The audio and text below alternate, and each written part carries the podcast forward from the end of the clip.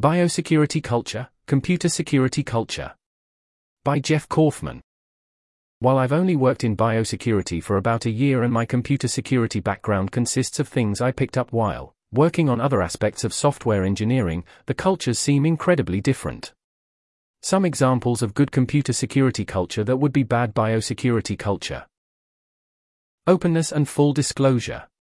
Write blog posts with deep detail on how vulnerabilities were found with the goal of teaching others how to find similar ones in the future.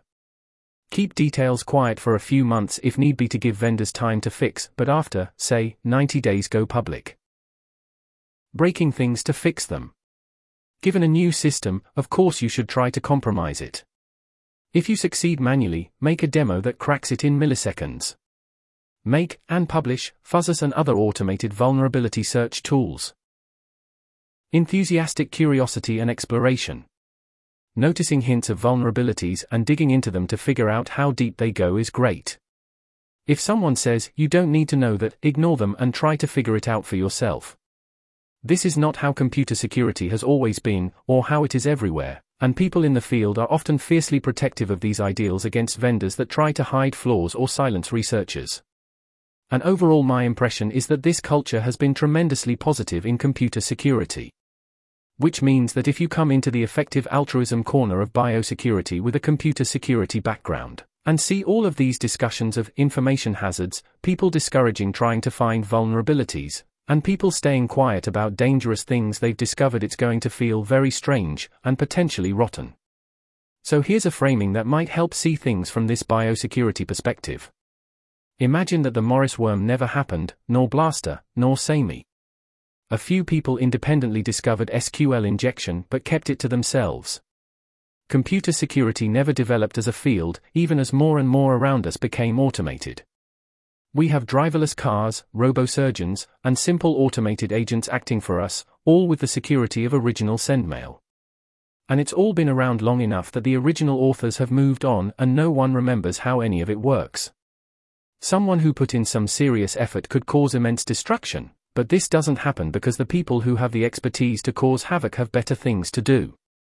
Introducing modern computer security culture into this hypothetical world would not go well. Most of the cultural differences trace back to what happens once a vulnerability is known.